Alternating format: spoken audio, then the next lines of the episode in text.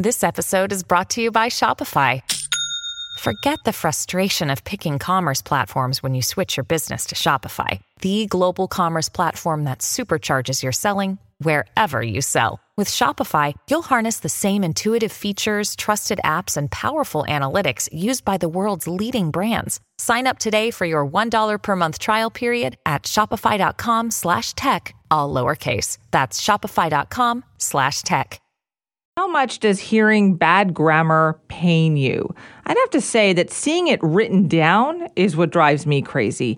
And sure, when people mix up things like imply and infer, I might internally cringe a little bit, but physical distress seems a bit much, doesn't it? Apparently not. Dr. Dagmar Divjak is a professorial research fellow in cognitive linguistics and language cognition at the University of Birmingham and joins us now to talk about this. Thank you for being here. Good morning. I hope that nothing I have said so far has been incorrect enough to cause you any physical distress. no, no. so, what is it that you have studied? So, our project was um, inspired by our our desire or our need to find a way to measure what people know about their language and about the structure of their language in particular without asking them explicitly. So when you ask people, oh, does this sound good to you or would you say this, then you don't really get a good idea of what they would actually say because they're very likely to tell you what they think you would like to hear or what they know they should be saying because that's what they've been taught in school. So sometimes also asking these explicit questions you know, has all kinds of problems when you work with, for example, very young children. When you ask them, does this, this sound good? That makes absolutely no sense to them. And then on the other side, you also have um, elderly populations suffering from um, brain decline who can no longer answer these questions. And with all these populations and for all those reasons, we want to find a way to measure what they know about the language that they speak. Right. So we wanted what they call an implicit measure. So you measured kind of their physiological responses to bad grammar?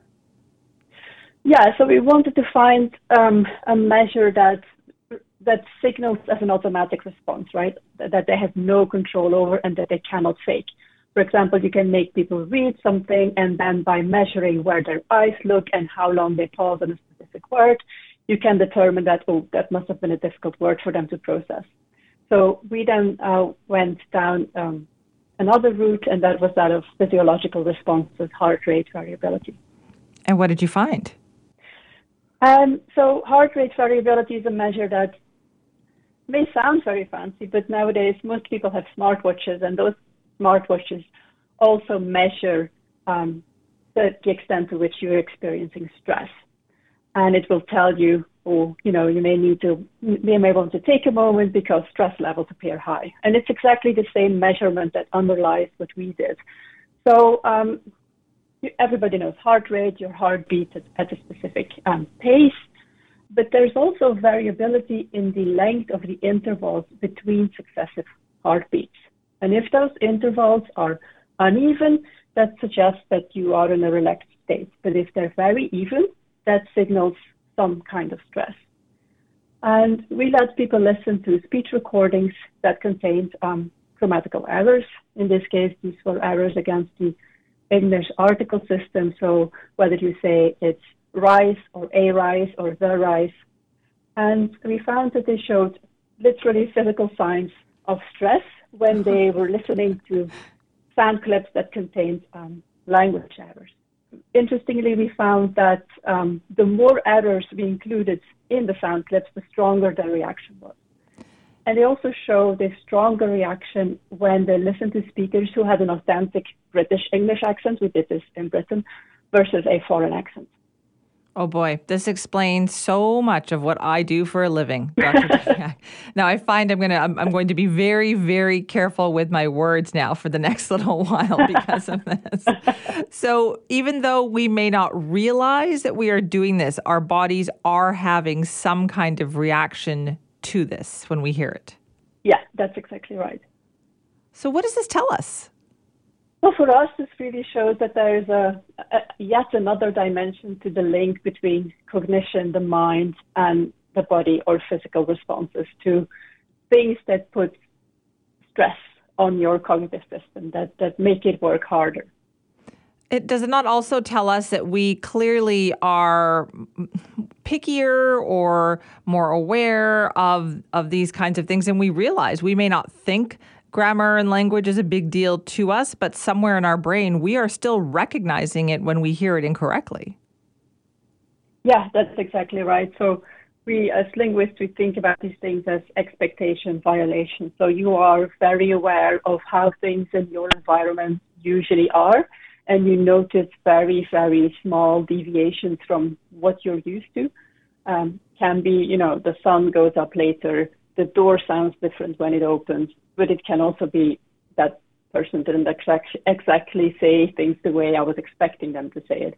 And it goes indeed very, very far. So it shows at a really intricate level how much people know about the structure of the language they speak, although when you ask them explicitly, they wouldn't be able to verbalize their knowledge. So this really also is this a native language situation, or can it also be a, a learned language for people? For instance, if they have a second language that they then learn. Yeah, so we tested native speakers of English, um, and we let them listen to these sound clips. But it's also a good way to test second language learners. So people who learn a foreign language, any foreign language really, to see what they know about the language without having to ask them explicitly, without having to put them through the, the typical type of test that we would use in classroom settings. So it gives a, a much more fine-grained view of what they know than sometimes they can demonstrate or make explicit. So what do you do with this research now? What are the next steps? So some of the questions that um, we're currently investigating is whether this has something to do with personality. So are certain personality types more susceptible to this uh, stress-induced um, situation that comes from um, language errors? Um, on the other hand, we also want to use it to collect data from populations that would otherwise be hard to reach. So this is this the device that we use is you know very small, like the size of two mobile phones, and you can just put a strap around someone's finger and measure their heart rate variability. So it's much easier to take out into the field and to use in authentic communicative situations like you could have one and I could have one and we could measure what kind of stress levels we are right. currently experiencing. So it makes it possible to study language in actual communication rather than in very artificial lab settings and that will give us more authentic data and a better view of what people um, know and how they engage language when they speak. Oh boy, I don't know if I'd want people to realize just how picky I could, I could possibly be. Uh, Dr. Divjak, thank you so much for your time this morning. Thanks so much for having me. That's Dr. Dagmar Divjak, who's a professorial research fellow in cognitive linguistics and language cognition at the University of Birmingham. It is a bit like opening Pandora's box when we start talking about grammar. I know nobody is perfect. We all have our little things that we say that are probably incorrect, little habits that we have. Some are more egregious than others, I would say, according to Dr. Divjak anyway. Uh, but you know what? There's a lot of it that is probably more colloquial than just proper grammar. But I know people have their pet peeves on this topic. So, okay. Let's do that. If you want to email me, simi at cknw.com because guess what? Alex already did. Alex said, Simi, I thought you were joking when you said to Scott that there was going to be a grammar segment. Now turns out there is. So here are the worst offenders that Alex says they hear so often amount of people. Alex says should be number of people.